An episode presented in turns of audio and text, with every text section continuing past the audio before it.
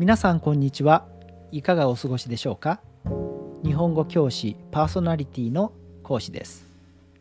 この番組では言葉に関するさまざまな雑学トリビアを話していきたいと思います。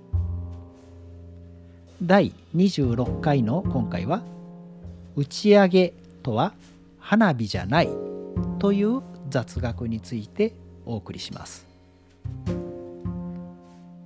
学生時代文化祭は学生生活の中で最も楽しいイベントの一つかもしれませんね。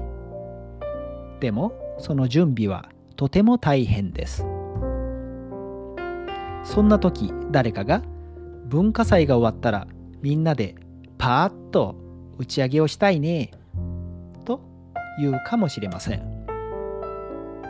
打ち上げって何をどうやって打ち上げるの？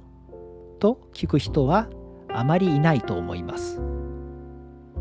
打ち上げと聞けばみんなで楽しく文化祭が無事に終わったことを祝してパーティーを開きましょうという意味だと分かりますね。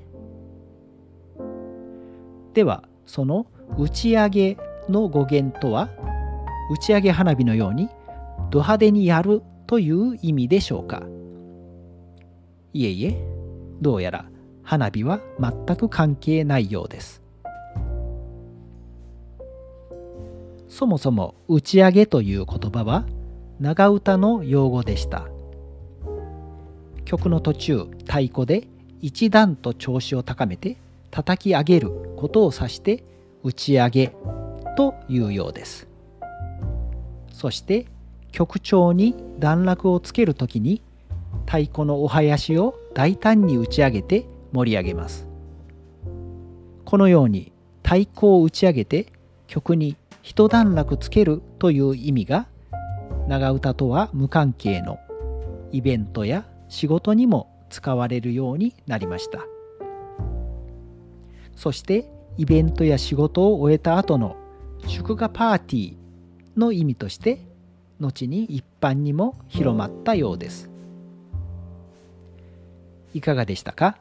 打ち上げとはもともと花火を上げることではなく太鼓を叩くことだったという雑学についてお話ししました夏の風物詩花火大会で花火師の人たちはもしかしたら仕事でも仕事の後も打ち上げをしているのかもしれませんね。それではまた次回もお耳にかかりましょう。ごきげんよう。さようなら。